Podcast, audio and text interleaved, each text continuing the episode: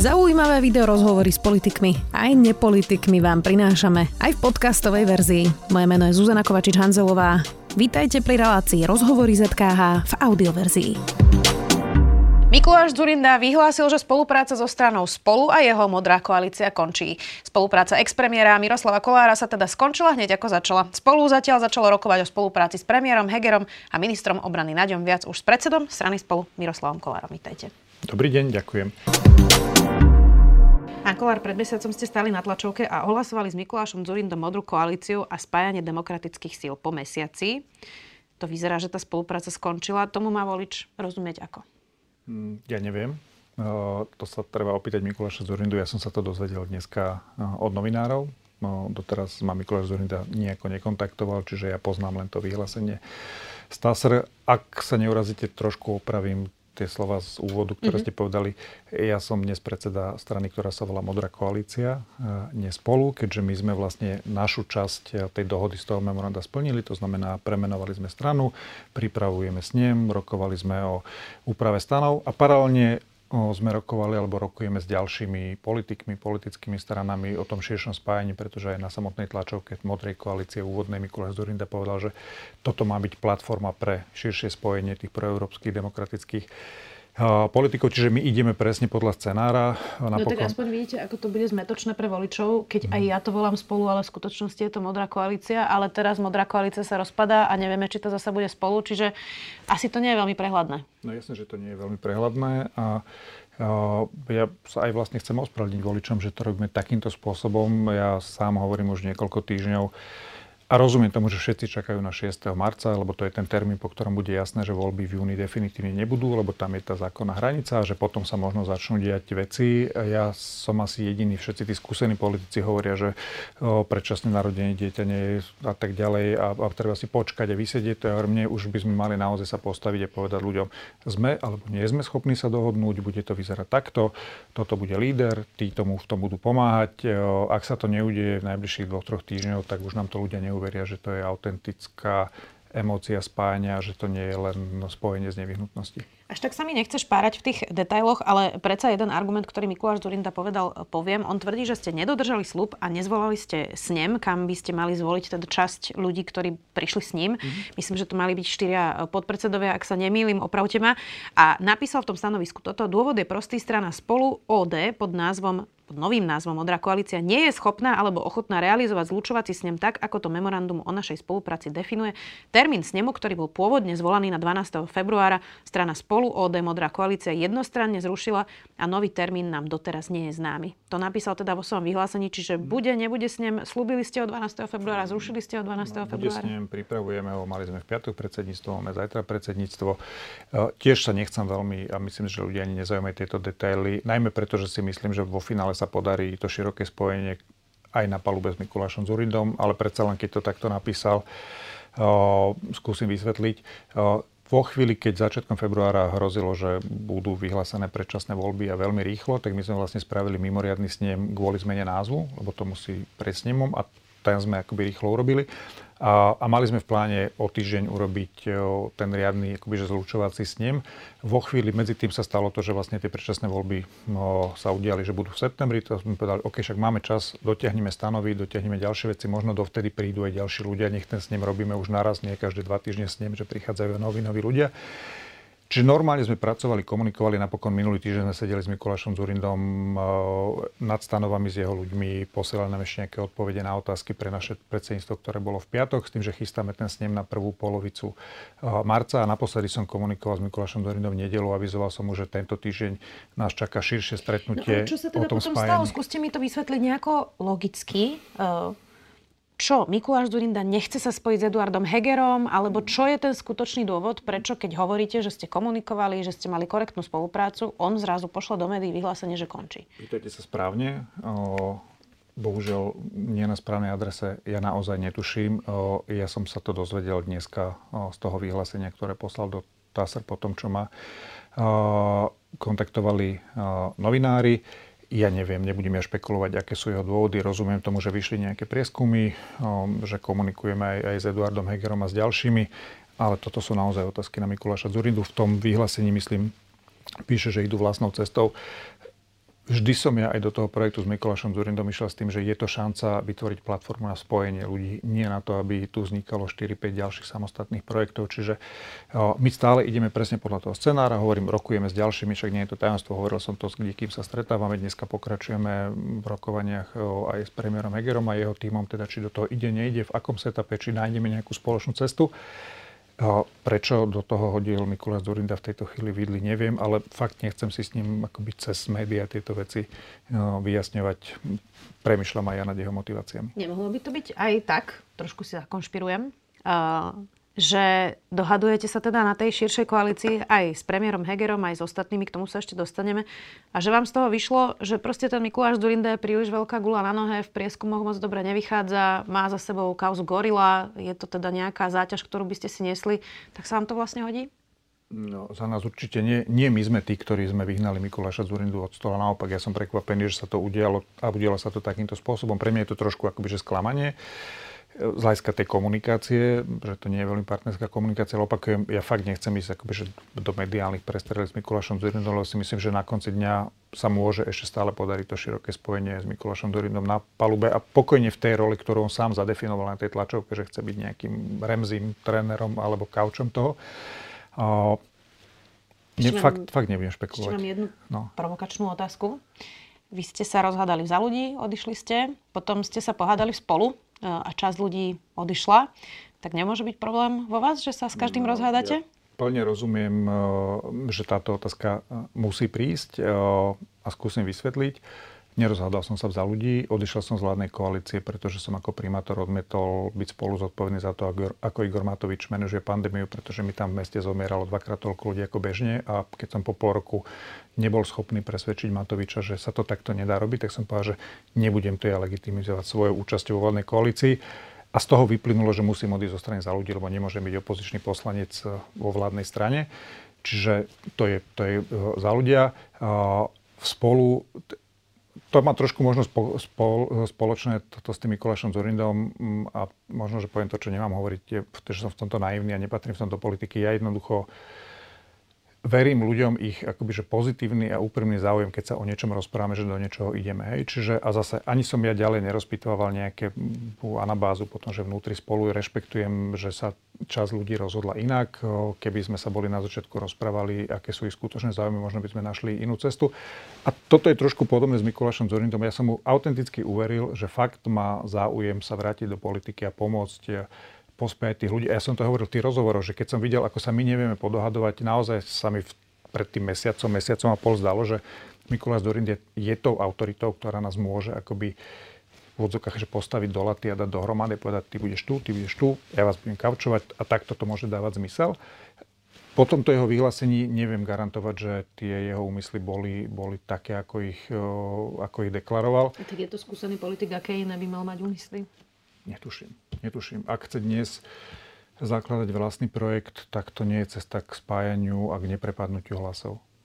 Zacitujem teraz e, vo vašej reakcii vás. Avizoval som mu, že nás tento týždeň čaká spoločné stretnutie s ďalšími ačkovými politikmi na najvyššej úrovni o spájaní, aby sme skoordinovali ďalší postup. Dnes večer nás čaká pracovné rokovanie s premiérom Hegerom o detailoch spolupráce. Tento týždeň plánujeme predsedníctvo, na ktorom máme riešiť detaily zvolania snemu, keďže rokovanie sa blíži do finále. Napísali ste v tej reakcii. Mm. Eduard Heger, Jaroslav Nať, ešte niekto ďalší? O, asi v tejto chvíli nepoviem viac, ako som povedal v tej, v tej reakcii, pretože naozaj máme tie rokovania ešte pred sebou a zase, že úplne všetko, to je tak, že kým nie je vyrokované všetko, nie je vyrokované nič. To sú také tie hnusné floskuly politické. Čiže o, asi ďalej nebudem.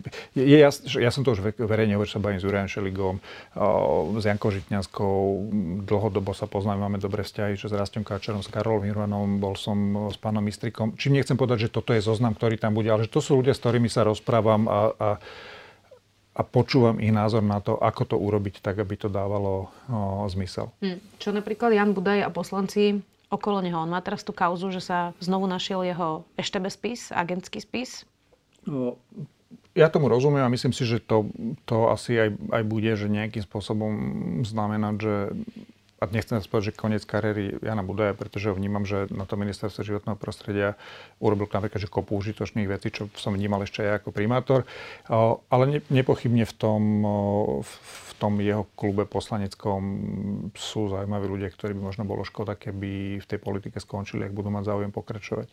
Na čom tieto rokovania vlastne stoja? Lebo zvonka by sa mohlo zdať, že znova m, mm, sa akurát tak vyjednáva, že kto je líder, kto je jednotka. Že všetci chcú byť jednotka. Nikto nechce byť 2, 3, 4, 5, každý chce byť líder. Viete čo, keby chcel byť každý líder, ja by som bol strašne rád. Nech to teda, ale vy ste už niekoho počuli, že by povedal, že chce byť toho líder? Nie, to otvorene nikto nepovedia. No, ale toto je to, čo vám hovorím, že... Uh, ale takto z toho vždy vyplyne. Ale úprimne, no, čo sú to za lídry, keď nemajú odvahu to povedať, že chcem byť ten líder, postavia sa a povedia, že idem to ja skúsiť dať dohromady a idem to odviesť do tých volieb. Ako to, to není, že žiadny leadership. Čiže naozaj my čakáme na to. A teraz nechcem sa dotknúť nikoho a teda, že už vôbec nie premiér Heger, lebo on ešte nepovedal, či ide, či nejde. Hej, vyšli nejakým spôsobom prieskumy. Čiže ja, ja mám plné zuby tejto akoby, že hry na lídrov. Ja som no, jasne... ale čo, Eduard no. Heger by bol líder? Ak by ste ho presvedčili, je to predsa len premiér, tak no. možno um, pri tej debate, že či by uh, prijal ponuku dvojka na kandidátke KDH, tak boli úvahy, že je to neúctivé voči premiérovi ponúkať mu dvojku. Čiže z toho no, vyplýva, že, že bol by jednotka. Jo, pozrite sa, vo chvíli, keď sa postaví uradujúci premiér a povie, že chce tu pospájať nejakú stredopravú scénu a chce ísť do volieb a tie prieskumy vychádzajú tak, ako vychádzajú, že z tých voličov, ktorí by uvažovali o voľbe takejto strany, je pre nich najprirodzenejší líder Eduard Heger, tak asi bude prirodzené, že by mal povedať, že bude líder. Hej. Čiže všetci na to čakáme. Ja som zvedavý, či sa to stane. A, a mňa už tieto hry na to, že ako však je jasné, že ja teda tú ambíciu nemám, keď som povedal na tej tlačovke, že ja tomu viem pomôcť iným spôsobom. A, a ak niekto ďalší má tú ambíciu, tak nech to láskavo povie, lebo to potom je, že nelíderské, keď sa tu tak hráme, že však príďte ma poprosiť a či by si to a tak ďalej. No to, to nie je líderstvo. Hmm. Uh, veľa sa hovorí o tom, či Eduard Heger ako premiér obstal ako líder. Práve o tom hovoríme teraz. Tak obstal ako líder, keď sa uh, stále ani pri odchode z Olano nedokáže vymedziť voči Igorovi Matovičovi? Uh, ja som to povedal opakovane, v mnohých veciach obstal, v mnohých veciach mohol obstať oveľa lepšie. Hej, ja rozumiem tomu, že on má, aký on má prístup e, k politike, že on je naozaj ten, ktorý do nekonečna vyjednáva a sám som to zažil párkrát ešte, keď sa finalizoval povedzme programe vyhlásenie vlády, ešte keď som bol v tej vládnej koalícii, že nebyť jeho, tak asi sa ani nedopracujeme do rána, keď už to malo ísť do parlamentu e, do finále. Áno, ja by som možno niekedy skôr buchol po stole a, a vstalo toho stola, veď napokon ja som keď som odišiel po tom roku z tej vládnej koalície, to bolo preto, lebo som povedal, že už nie. A netvrdím, že to je lepší postoj, že by som dosiahol akoby lepší výsledok. Ja rešpektujem, že to Eduard Heger robí takýmto spôsobom.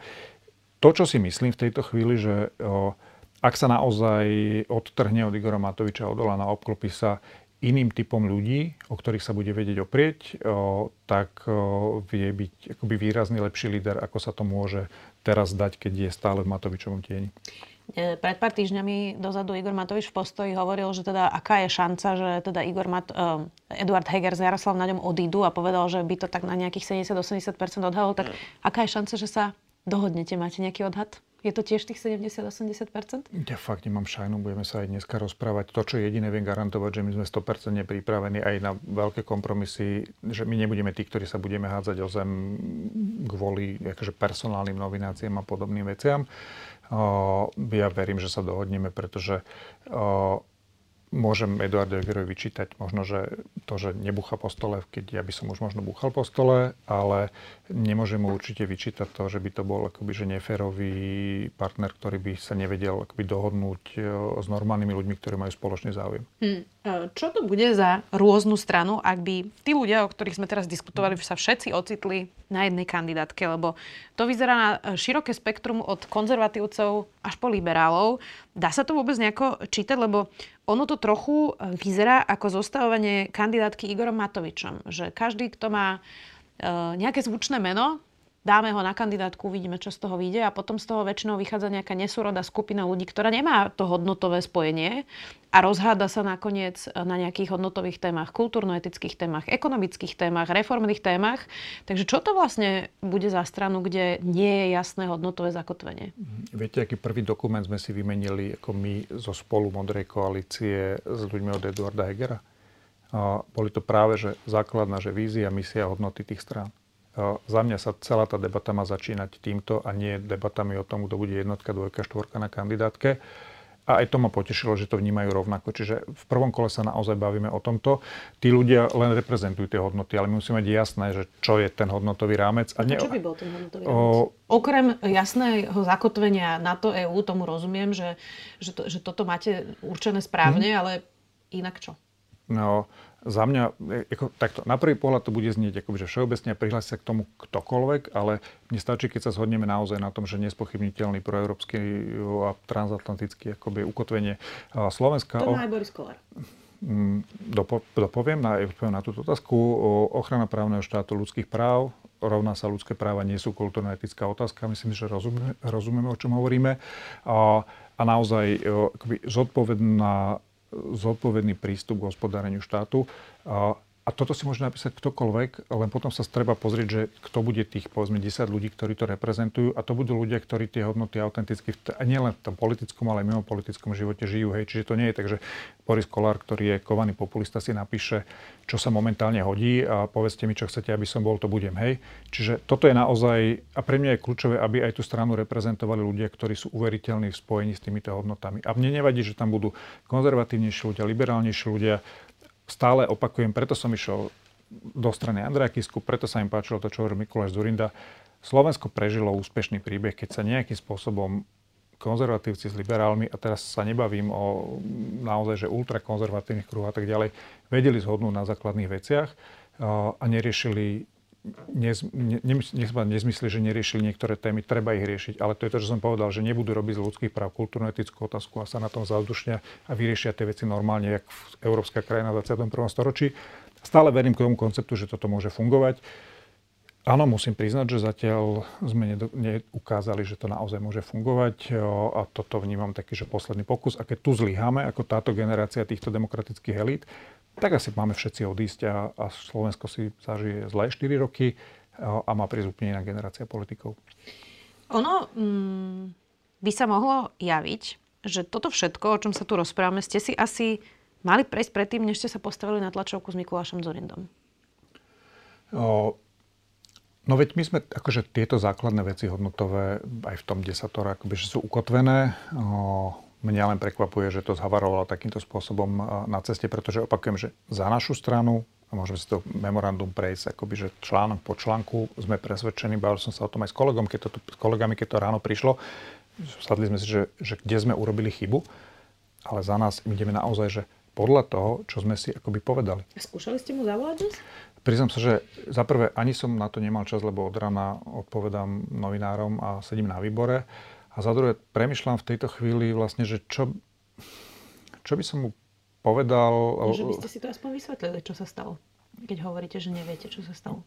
No, prečítal som si, čo sa stalo v tom memorande a v tejto chvíli poviem to tak, že ľudsky som tak sklamaný, že nemám dneska celkom že silu a chuť si to vysvetľovať. Možno keď sa na to vyspím, tak zajtra hej. A chápem, že je to politika, že asi s takýmito emóciami osobnými do toho akoby nemám chodiť, ale, ale no tak, tak to je, no.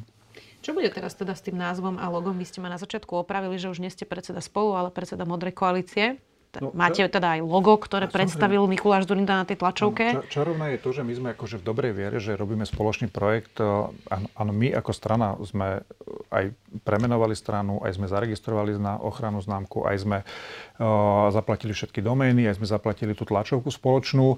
Ani vlastne nás nenapadlo, že to dopadne takýmto spôsobom, že o mesiac Mikuláš Zurinda ohlási, že si ide zakladať nejakých modrých európskych ľudových neviem čo. Uh, Čiže čo bude ďalej, to súvisí aj s tými dohodami, že ako, či a ako bude vyzerať projekt Eduarda Hegera, či tam bude pre nás miesto a v akej Ale podobe tam... priestor, že by ste sa ďalej volali Modrá koalícia? Opakujem, bude to závisieť od toho, či budeme súčasťou nejakého nového projektu a akým spôsobom sa do neho pripojíme. No a teraz by to vyzeralo tak, že Mikuláš Durinda bude mať stranu Modrý a vy by ste zostali Modrá koalícia? Mm, Rozumiete, na čo sa pýtam? Ja rozumiem, Opäť to môže byť zmetočné. Takto, ak chceme vyzerať ako idioti, tak to takto bude, ale nechceme vyzerať ako idioti. Chceme to na konci spraviť tak, aby tomu aj volič rozumel, aj keď nie som si úplne istý, že či sa toto ešte dá, ale spoliam sa na to, že do voliby ešte 7 mesiacov, ak sa do pondelka nič nestane.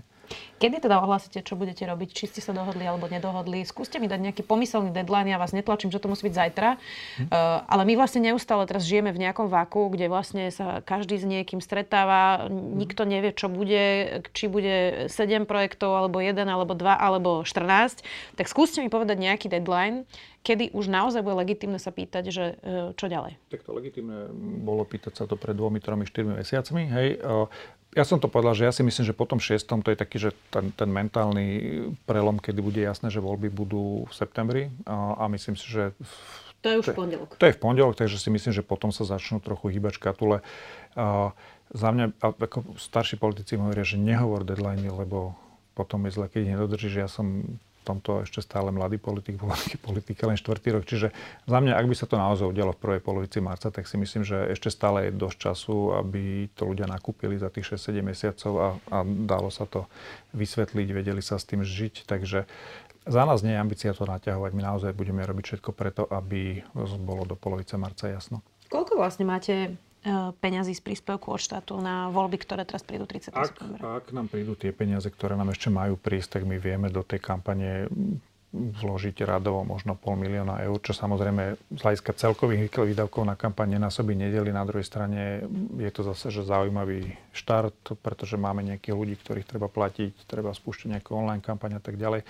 Čiže to, to, to, s týmto my vieme prísť. Vieme prísť s 250 ľuďmi po Slovensku, ktorých tiež potrebujete, keď chcete robiť kampaň, tú kontaktnú v tých mestách a obciach. Takže toto my vieme do toho projektu priniesť. Funkčné štruktúry, nejaké peniaze a chuť pomôcť spoločnému projektu. Olano aj Smer majú viac ako 10 miliónov, niektorí aj 20 miliónov, tak to je asi dosť veľký nepomer, nie? Pozrite sa, môžeme sa síce tváriť, ako strany obchádzajú strop výdavkov, ale tak vieme, že v zákone je nejaký strop. Ja si myslím, že v reále radovo, že 2 milióny na tú kampaň minimálne potrebujete, ak to má byť kampaň strany, ktorá to akože myslí vážne. Ja opakujem, toto je náš vklad. Hej? Do toho spoločného projektu. My určite nemáme ambíciu, keby to aj celé nevyšlo ísť do volieb samostatne, to nemá žiadnu logiku.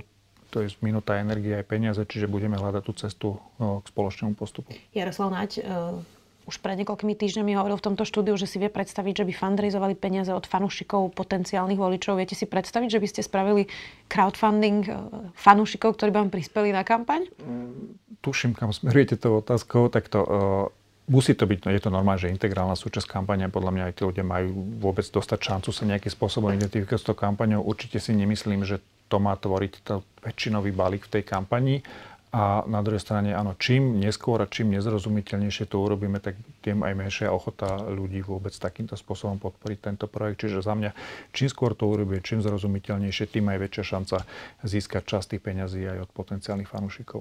Dve posledné a strategické otázky mám na vás. Tá prvá je, či si myslíte, že hlavná téma kampane bude vojna?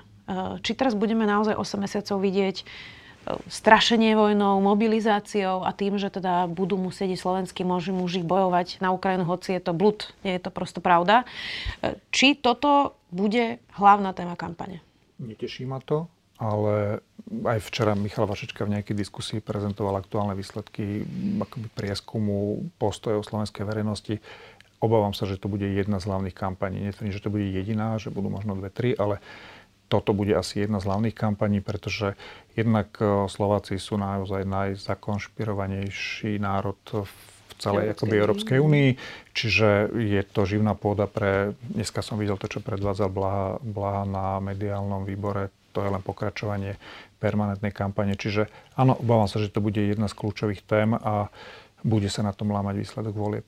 Vyzerá, že tá kľúčová otázka po voľbách bude, či ísť s hlasom alebo neísť s hlasom. Pýtam sa to tu teraz uh, všetkých, uh, pretože je síce pekné ísť do volieb a do kampane, ale tie čísla naozaj hovoria jasne už dlhodobo, že hlas má zatiaľ najviac percent a vyzerá, že ak sa nič zásadné v tých trendoch nezmení, tak tie voľby aj vyhrá.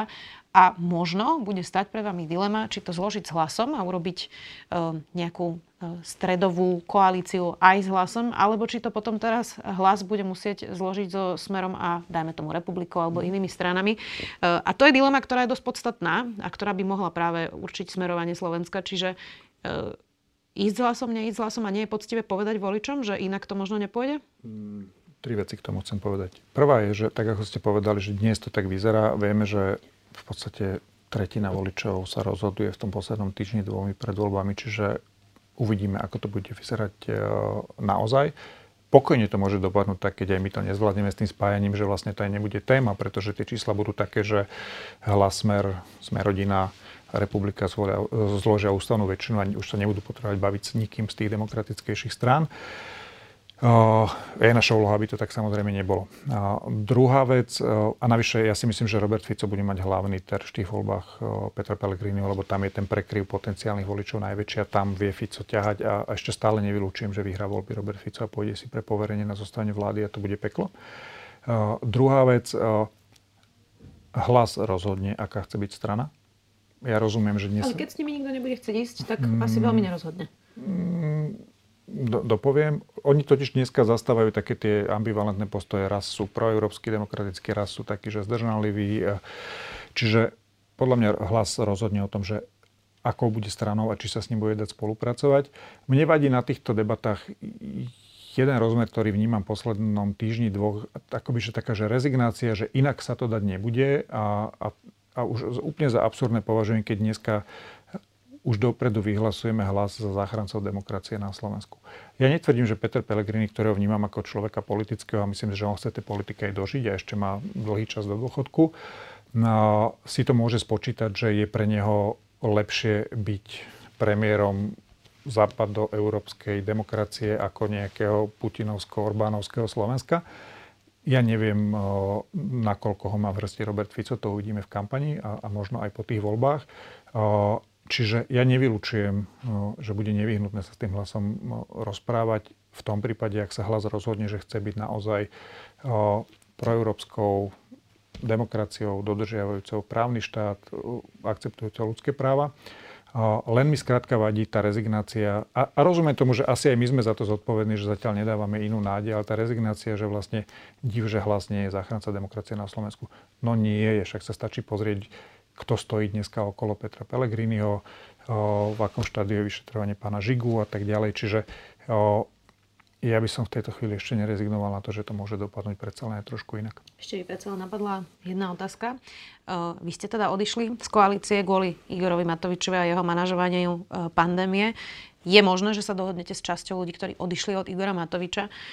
Existuje ešte nejaký scenár, v ktorom by ste znovu boli v koalícii s Igorom Matovičom? Že by som sa úplne zbláznil? Jako, pokiaľ zostanem pri zdravom rozume, ja taký scenár nevidím. Ďakujem veľmi pekne, že ste si našli čas. Predseda Modrej koalície, Miroslav Kolár, ďakujem. Ďakujem, pekný deň. Počúvali ste podcastovú verziu relácie Rozhovory ZKH. Už tradične nás nájdete na streamovacích službách, vo vašich domácich asistentoch, na Sme.sk, v sekcii Sme video a samozrejme aj na našom YouTube kanáli Denníka Sme. Ďakujeme. Prečo kolagén nie je žiadnym zázrakom ani skratkou k zdraviu? Prečo je dôležité očkovanie proti chrípke? A ako je to s vitamínmi a čo má imunita spoločné s črevnou mikroflórou? Ja som Denisa Koleničová a na všetky tieto otázky budeme hľadať odpovede v novom týždennom podcaste denníka Sme Vizita. Spolu s hostkami a hostiami sa budeme rozprávať o zdraví aj chorobách, o tom, čo funguje aj čo nefunguje, alebo kedy vám predajcovia liečivých zázrakov len obyčajne klamú. Podcast Vizita nájdete každý útorok vo vašich podcastových aplikáciách ako aj na sme.sk.